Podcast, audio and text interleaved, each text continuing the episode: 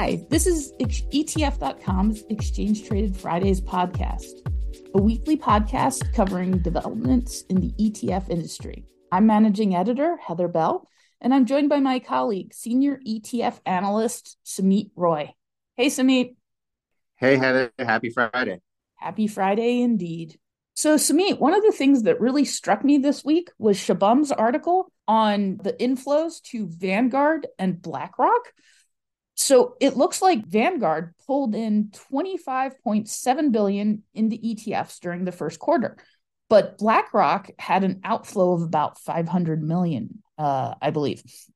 So I thought that was interesting. Just that gap between BlackRock and Vanguard in the US ETF market remains about 300 million separating them from BlackRock's first, you know, top of the league tables position and Vanguard's position in number two. And I just thought that was really interesting.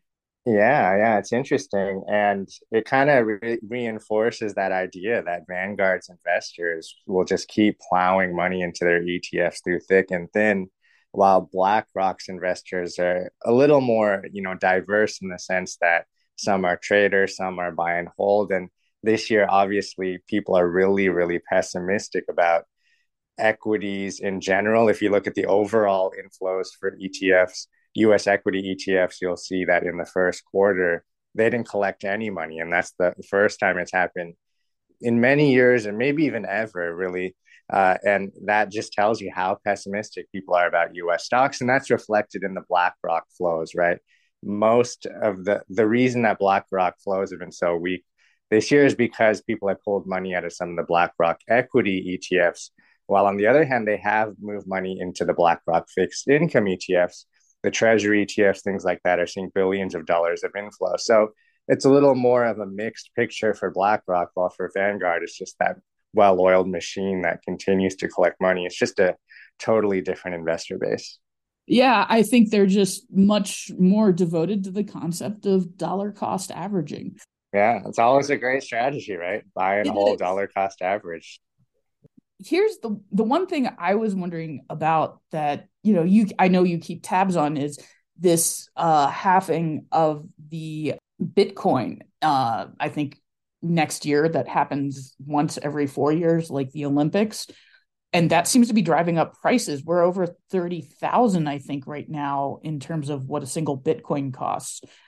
Do you have any thoughts on that or any opinions on where Bitcoin price is going to go? Yeah, yeah, exactly. Once every four years, just like the Olympics. And that is, yeah, when the rewards to the Bitcoin miners get cut in half. Uh, you know, a lot of people listening probably have heard that, you know, the Bitcoin protocol depends on these entities, which are called miners. And the miners verify transactions and they secure the Bitcoin network.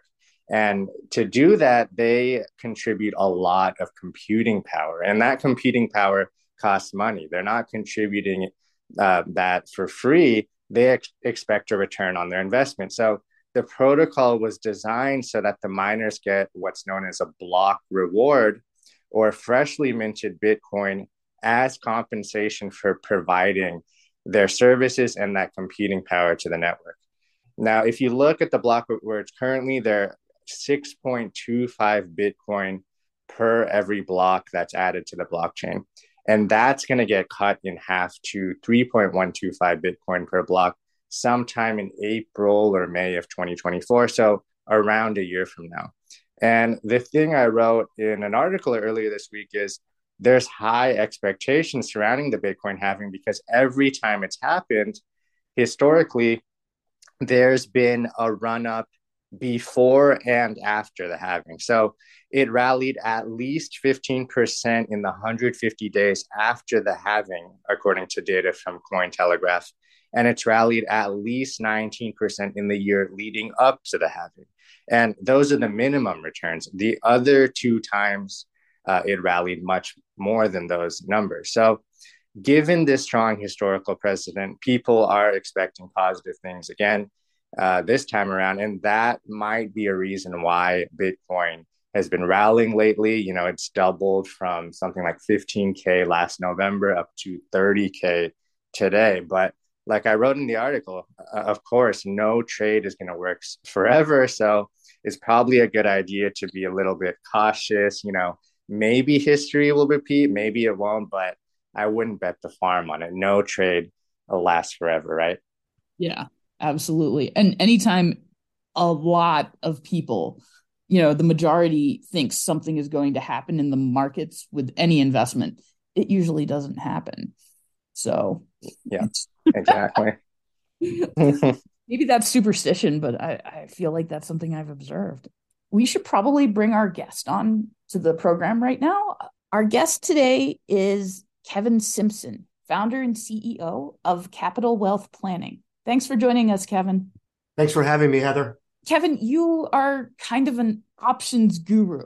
But stepping back a bit, I was wondering what are you telling or messaging to your firm's clients right now when they express concerns about things like market crashes, inflation, or recession, or whatever else may be going on in the markets right now?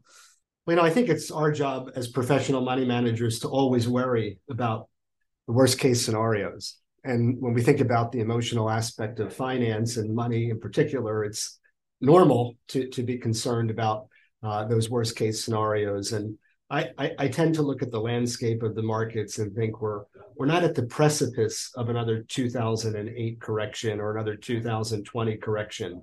Certainly, there there's uh, headwinds in in markets and and with the economy. And if we just look at the regional bank situation and that mini crisis in particular, concern is warranted. But I don't think fear is.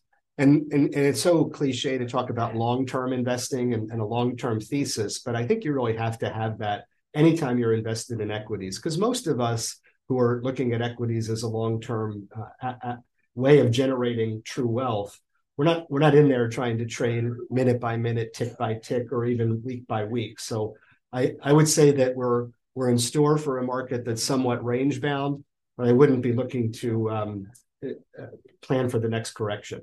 Great advice, Kevin. And as Heather said, you're obviously very well versed in options. So I wanted to ask you covered call strategies seem to be really popular in the ETF space right now. Can you tell us what these are and how they benefit investors? Well, I, I, can speak on DIVO, which is an ETF sponsored by Amplify that we sub-advise, and, and this is the sixth year that we've been working with them and and I'll focus on that as the example that we're using because I can speak firsthand. But in general, it's great to see more and more covered call strategies coming out in an ETF wrapper because they they do uh, you know help promote the sector.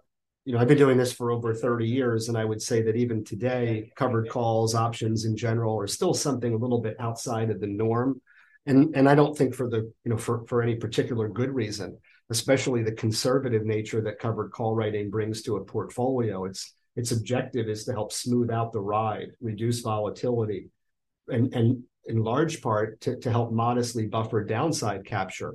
You you may forfeit a little upside, but I think for many investors, if you can forfeit a little upside to to protect some downside, you're you're you're willing to make that trade off. So uh, I'm excited to see more and more covered call strategies entering the market because I think it promotes the entire space. And, and I know that some of our uh, competitors and, and, peers out there are, are doing a phenomenal job of, of spreading the gospel of covered call writing. So the more the merrier. That's awesome. Um, are there any other option strategies beyond covered calls that investors should be considering in the current environment or any other environment really right now? Yeah, Heather, you hit it perfectly. I think in any environment, you know, hedging strategies make sense to reduce risk, and covered calls are a great way to do that, but they're certainly not the only way to do it. In in our products and our, our ETFs, it's it's the only option component that we bring into the picture. But I think if we're expanding beyond that, using protective puts is another great way for investors to utilize a, a little bit of a portfolio insurance and, it, it's also something that's I think um, shrouded in some mystery, but it shouldn't be. You know, if you think about it, we insure so many things in our lives, our homes, our cars, our lives in general. Uh, that that when when we when we think about our portfolios as being such a large percentage of, of our assets, it's it's it's few and far between where you find a retail investor that's using protection or insurance in their investment portfolios. So if I was to suggest an, an, another way to look at options in a defensive mindset beyond simply covered call writing, which is our our forte, protective put writing is another great way to to help protect a little bit of a portfolio downside.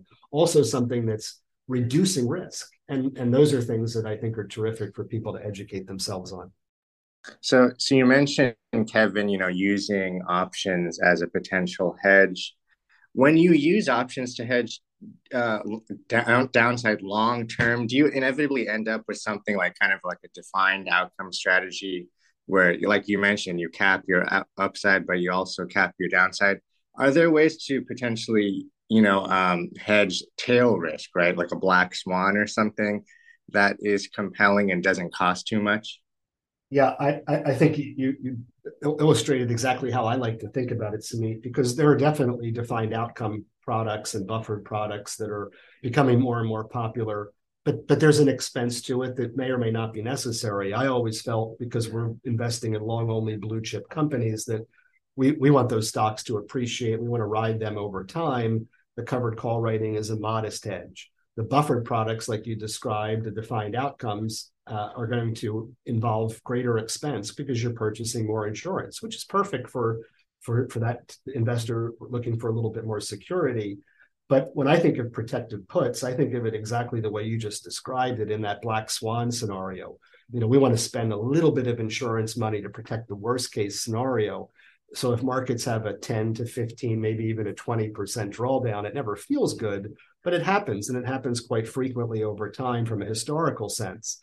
So if we put some black swan insurance that kind of kicks in at that 15 or 20 or 25% drawdown, it can become a very nominal insurance process that can be very valuable in, in a, a massive waterfall decline. So I so I would encourage people to explore that for sure because it's inexpensive and it's there for that worst case scenario. It's not something that we're buffering the absolute returns on a constant basis. So think of it as like a little bit less expensive insurance.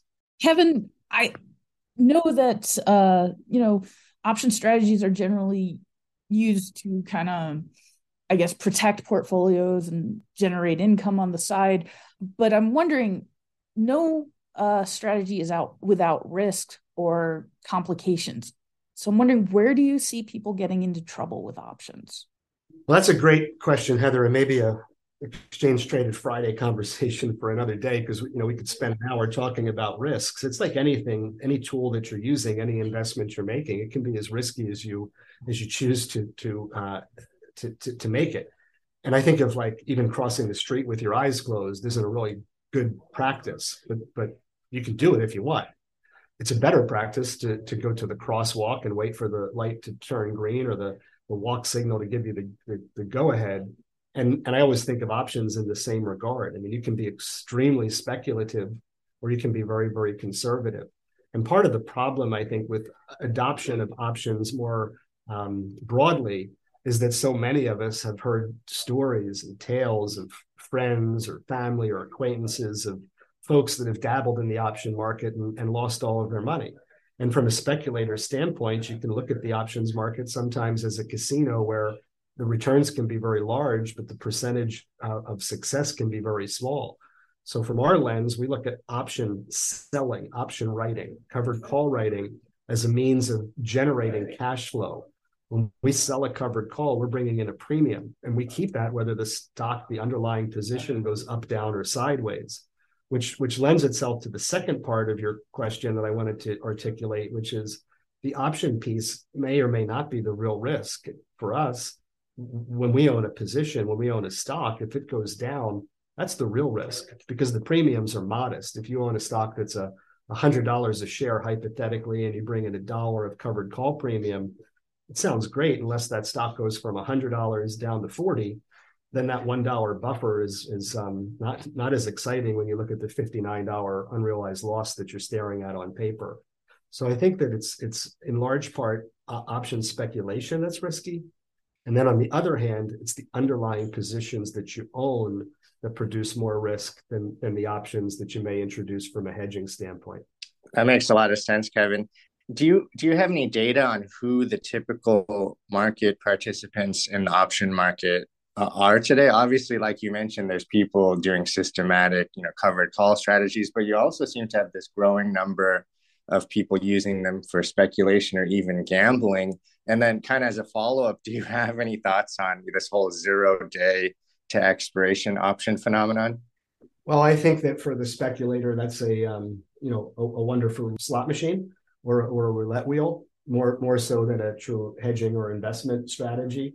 But again, anything that we can do to introduce people to, to the option space, I think is constructive uh, as long as people aren't losing too much money in the education process.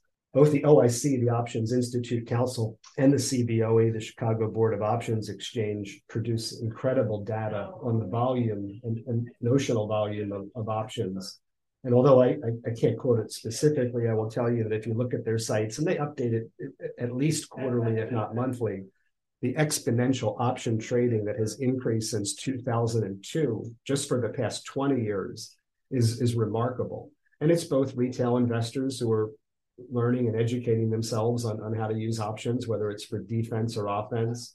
And in large part, it's institutions just becoming more and more involved in, in hedging strategies. So it's it's a wonderful um, growth in, in, in terms of the notional value of options that have been traded on a daily basis over the past 20 years. And as long as it's done properly and efficiently which so, so, far it has been uh, i would expect that growth rate to continue. Kevin you've got your firm has three strategies listed on the website. And i was wondering can you tell me about those strategies and whether they are options based or not? Yeah, Heather, everything we do is option based to the extent that we introduce covered call writing into the into the mix. And again, we're using that as a little bit of a defensive hedge, not really a systematic approach to generate cash flow. Although when we write covered calls, even if it's at a limited extent, even sometimes a, a frugal uh, way in which we'll we'll write covered calls, the byproduct of it is cash flow and we have a, a, hedged ETF portfolio that, you know, quite frankly, you, you and I have been talking about for over 15 years, and it's a strategy that uses exchange traded funds in a, in a tactical manner. And I know that that has grown in popularity to a point that neither one of us have, you know, perhaps would have dreamed 15, 20 years ago. And that's a legacy strategy that, that's probably our longest running our flagship portfolio is our enhanced dividend income strategy, which we've been running for over 11 years in an SMA. And that's where everyone can access us in the ETF space under the symbol DIVO. We created this as an ETF clone six years ago, and it's you know we couldn't be more proud of that strategy. 25 to 30 best of breed blue chip stocks. They're in, really more than anything in, in the dividend growth space. So it's not an all option product that's weird. It's just core blue chip, best of breed dividend growers. And we sprinkle in some covered call writing to help buffer a little bit of the downside. And, and, and, and the byproduct is improving a little bit of cash flow. The other strategy is a more growth oriented one. So if you look up the risk spectrum, we also have a GDIP, which is a growth portfolio based on the Russell 1000 growth index that we're using covered call writing very uh, actively to, to provide some alpha it's it's more risky when you're talking about growth names, but they have more robust option premiums. So each one of those three strategies kind of covers the risk spectrum for investors. But it's DIVO and our enhanced dividend income product that really is our flagship that now has over collectively eight billion dollars in it, which is amazing. Again, knowing me for as long as you have in the kind of the history of the firm. And then we're also very proud. I know you didn't ask it, but we've recently launched an iDevo product also with Amplify Investments.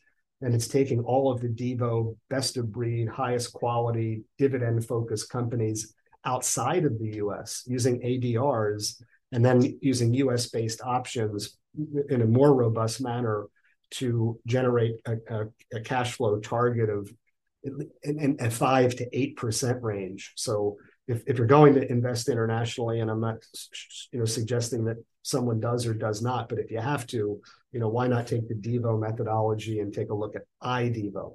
Absolutely. Finally, Kevin, what do you see as the biggest gaps in education when it comes to options? What can you know the media industry and us as reporters do to help educate people about this space? Well, Sumit, you you and Heather have been you know kind enough to interview me for over 15 years, and I'm I'm always thrilled to to have the opportunity to share option education with with all, all of your listeners, your viewers, your your audience, and and your readers in the old days. So I, I, would encourage everyone to, to look at the OIC and the CBOE. Both are referenced to the you know kind of previously as far as option data, but also they have tremendous classes on education that run the gambit, you know, from multi-leg options to, to very basic options and, and introductions. I don't believe, at least with the OIC, I know it's a nonprofit, so you're talking about getting some of the, the best instruction at the uh, cheapest prices, which I think are free. So so those are those are some terrific ways to, to really get an introduction into options. If you want a shameless plug, you could also look at my book Walk Toward Wealth, which has um, some some pretty good basics on covered call writing and touches a little bit on protective puts. But you know, th- these are things that you want to educate yourself on with anything having to do with investments. You know how to how to buy stocks, how to allocate assets, how to systematically invest in dollar cost average, how to learn about utilizing options, how to balance between stocks and bonds, and, and how to maintain a risk tolerance that's appropriate for you and your, your emotional profile. So I, I think that there's just an incredible uh, opportunity to to never stop learning, and there's there's so many resources out there that are fantastic that um, I, I I'm always reading and I'm always trying to learn myself each and every day. For sure, for sure. We'll have to leave it there, Kevin. Thank you so much for being on the podcast. It's been very educational today. Listeners, I hope you enjoyed this episode. You can find this and all other Exchange Traded Fridays episodes on ETF.com or on any major podcast platform. See you next week.